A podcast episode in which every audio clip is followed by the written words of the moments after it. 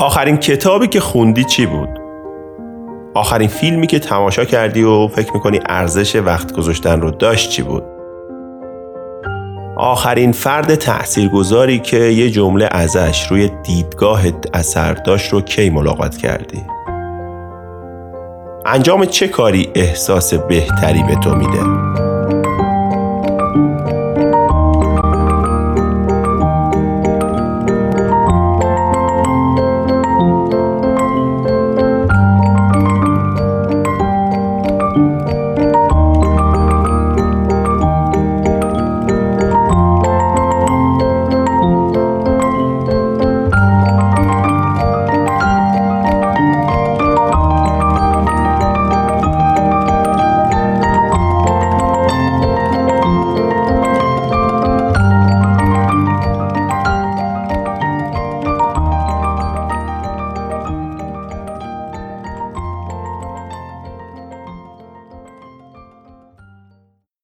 سلام، شما به اپیزود شماره 1 پادکست 51 درصد گوش میکنید.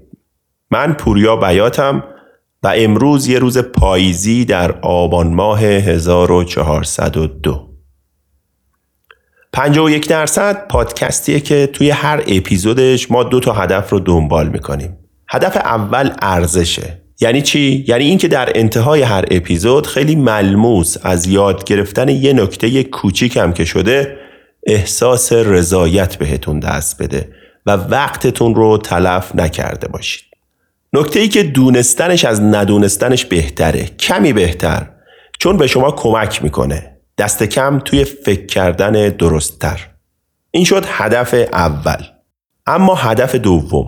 هدف دوم ما از ضبط و اجرای هر اپیزود اینه که دقایقی رو که میخواید یه چای یا یه قهوه بنوشید یا دلتون میخواد برید پیاده روی و تو گوشتون هدفون باشه و یه چیز رو گوش کنید، یا اینکه در حال رانندگی از مسیر خونه تا محل کار یا برعکس هستید و گوشتون وقت و میل شنیدن داره، ما کنارتون باشیم و اون لحظه ها رو یه ذره بزک کنیم و جذابترش کنیم. اصلا مگه نه این که هدف همینه؟ هدف اینه که تو لحظه زندگی کنیم و از لحظاتمون لذت ببریم. این میشه هدف دوم ما. پس هدف اول شد ارزش آفرینی، یعنی اگه لحظاتی رو قرار شما یه چیز رو گوش کنید بهتره که یه چیزی هم توش یاد بگیرید که به دردتون بخوره.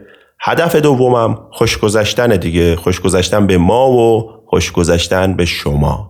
این یه معرفی مختصر از کاری بود که سعی می‌کنیم تو انجام دادنش به درست در این شکل ممکن عمل کنیم.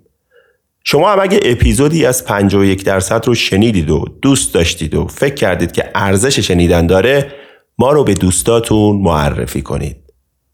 خب دیگه، اینتروداکشن کافیه. همین سرچراغی تو اپیزود اول بریم در مورد یه موضوع جذابی که تو کتاب هنر شفاف اندیشیدن رولف دوبلی، ترجمه عادل فردوسیپور عزیز، در موردش خونده بودم حرف بزنیم. قضیه منشی. در مورد قضیه منشی ممکنه قبلا هم شنیده باشید، اما اجازه بدید یه ذره بیشتر بهش فکر کنیم و ببینیم چجوری میتونه تو زندگی روزمره به دردمون بخوره. قضیه منشی چیه و در چه مورد یا مواردی به درد میخوره؟ بذارید با یه مثال توضیحش بدم. فرض کنید شما قراره یه منشی استخدام کنید و 100 نفر متقاضی برای این کار دارید که قراره باهاشون مصاحبه کنید و اینترویو بشن، اما با یه شرط به خصوص و ویژه. شرط انتخاب اینه که شما اجازه ندارید اول با هر 100 نفر مصاحبه کنید و آخر سر بهترین فرد رو انتخاب کنید. مصاحبه اینجوریه که وقتی شروع میکنید با نفر شماره 1 مصاحبه کردن، اولین فردی رو که انتخاب کردید بقیه متقاضی ها رو از دست میدید. یعنی چی؟ یعنی اینکه شما اجازه دارید تا جایی مصاحبه رو ادامه بدید که یه نفر رو انتخاب کنید. یعنی اگه فرد شماره 1 رو انتخاب کنید 99 نفر باقی مونده رو از دست میدید، یا اگه فرد شماره 16 رو انتخاب کنید 84 نفر دیگه برای شما یه راز باقی خواهند موند. ممکنه با خودتون بگید خب چه کاریه، صبر میکنم تا نفرات آخر بعدش انتخاب میکنم. اما ممکنه در این صورت هم انتخابهای خوب رو از دست داده باشید. کجا؟ تو افراد اولی که باهاشون مصاحبه کردید. پس شما در حالی که نفرات آخر رو دارید مصاحبه میکنید کسی رو پیدا نخواهید کرد. اینجا به یه راه حل درست احتیاج داریم که یه فرد درست درمون از تو این 100 نفر در بیاد. در واقع این مسئله یه مسئله بهینه‌سازی در ریاضیات یا تحقیق در عملیاته. راه حل خوبی هم براش وجود داره. محاسبه شده که برای همچین مسائلی ما باید بازه موجود رو به عدد 2.718000 تقسیم کنیم که بهش عدد نپر یا ثابت اویلر میگن و با نماد این نشونش میدن. خب تو این حالت بخش اول میشه یه معیار از کیفیت بازه‌ای که در اختیار داریم.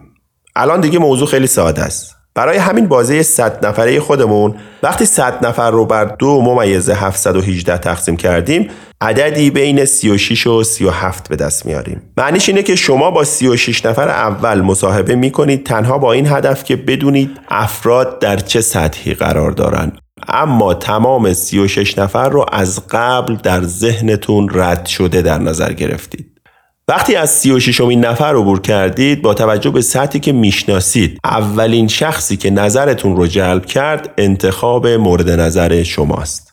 خب در این حالت ممکنه انتخاب شما بهترین انتخاب ممکن و نفر اول این مجموعه 100 تایی نباشه، اما بدون شک یکی از بهترین است. تازه امکان این که بهترین شخص هم انتخاب کرده باشید هنوز وجود داره. این مسئله به مسئله منشی معروفه، اما در گذشته بهش مسئله ازدواج هم گفته می شده یا قضیه ازدواج که به نظرم خیلی میکسنس میکنه و درسته. البته نه تنها ازدواج، تو زندگی روزمره همه ما با همچین انتخابایی گهگاه روبرویم. حالا مثالهای دیگه هم میزنیم که متوجهش میشید کاملا. من وقتی با این مسئله آشنا شدم و در موردش خوندم احساس کردم دقیقاً در مقابل ضرب المثل انگلیسی معروف The first choice is the best choice، همون مسئله که میگه انتخاب اول بهترین انتخابه. اما قضیه منشی داره به ما میگه که نه، انتخاب اول بهترین انتخاب نیست، شما باید انتخابهای بیشتری رو انجام بدید تا اینکه به انتخاب درست برسید. البته ممکنه بشه گفت که گاهی همین مسئله هم درست عمل میکنه، اما وقتی خوب بهش فکر میکنیم کاملا قضیه منشی جای این ضرب المثل رو پر میکنه. بذارید یه مثال کاربردی تر براش پیدا کنیم. گفتیم این مسئله ازدواج هم بهش گفته میشه. خب هر دختر یا پسری که قصد داره ازدواج کنه باید انتخاب کنه دیگه. انتخابش هم تقریباً برگشت ناپذیره. عین همون بازه‌ای که گفتیم برای انتخاب منشی در اختیار داشتیم، انتخاب برای ازدواج هم به همون شکل برای ما عمل میکنه و اولین کسی رو که انتخاب کردیم بعدیا رو از دست خواهیم داد. خب برای مرتبط کردن ازدواج به مسئله منشی لازمه که با یه عدد دیگه‌ای هم آشنا بشیم. امید به زندگی عددیه که بعضی از سازمان‌های جهانی سالانه اون رو ارائه میدن و مربوط به سن و سال تقریبی هر فردی که احتمالاً در صورت بروز نکردن حوادث غیر مترقبه اونقدر طول عمر خواهد داشت. خب عددی که الان برای جهان میانگین جهان ارائه میشه عددی بین 73 تا 75 ساله.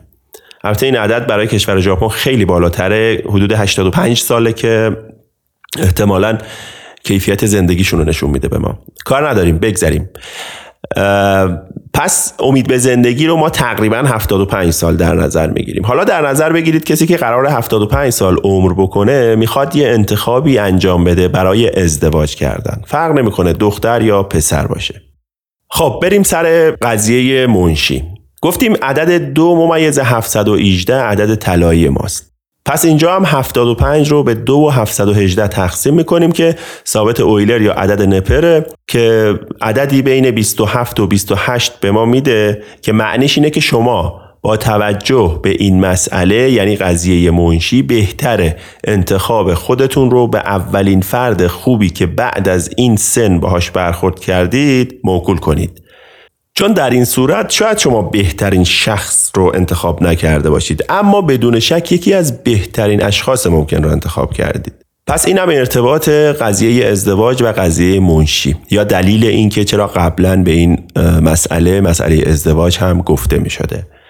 مثالهای خیلی زیادی میتونیم براش بگیم که نشون بده چجوری میتونه به دردمون بخوره توی زندگی روزانه. چیزی که همین الان به ذهن من رسید اینه که مثلا در نظر بگیرید شما توی یه خیابون خیلی شلوغ وارد شدید که قصد ندارید تا ته خیابون رو برید و برگردید، اما میخواید خریدم انجام بدید. خب در این صورت شما میتونید اون خیابون رو ذهنی به سه قسمت تقسیم بکنید و قسمت اول رو فقط ببینید و توی دو قسمت باقی مونده خریدتون رو انجام بدید. در این صورت شاید از بهترین مغازه خرید نکرده باشید، اما احتمالاً یکی از بهترینا رو پیدا کردید. خب حالا باز در نظر بگیرید که اون مسئله the first choice is the best choice رو چجوری میتونید کنار این قضیه منشی قرار بدید. میبینید که قضیه کاملا جای مسئله رو پر میکنه. خب اینا مواردی بود که از قضیه منشی میتونستیم مثال بزنیم. مثالهای دیگه ای هم هست، خودتون حتما دیگه الان میتونید در نظر بگیرید. با دونستن و در نظر داشتن این موضوع احتمالاً کمی بهتر تصمیم بگیرید.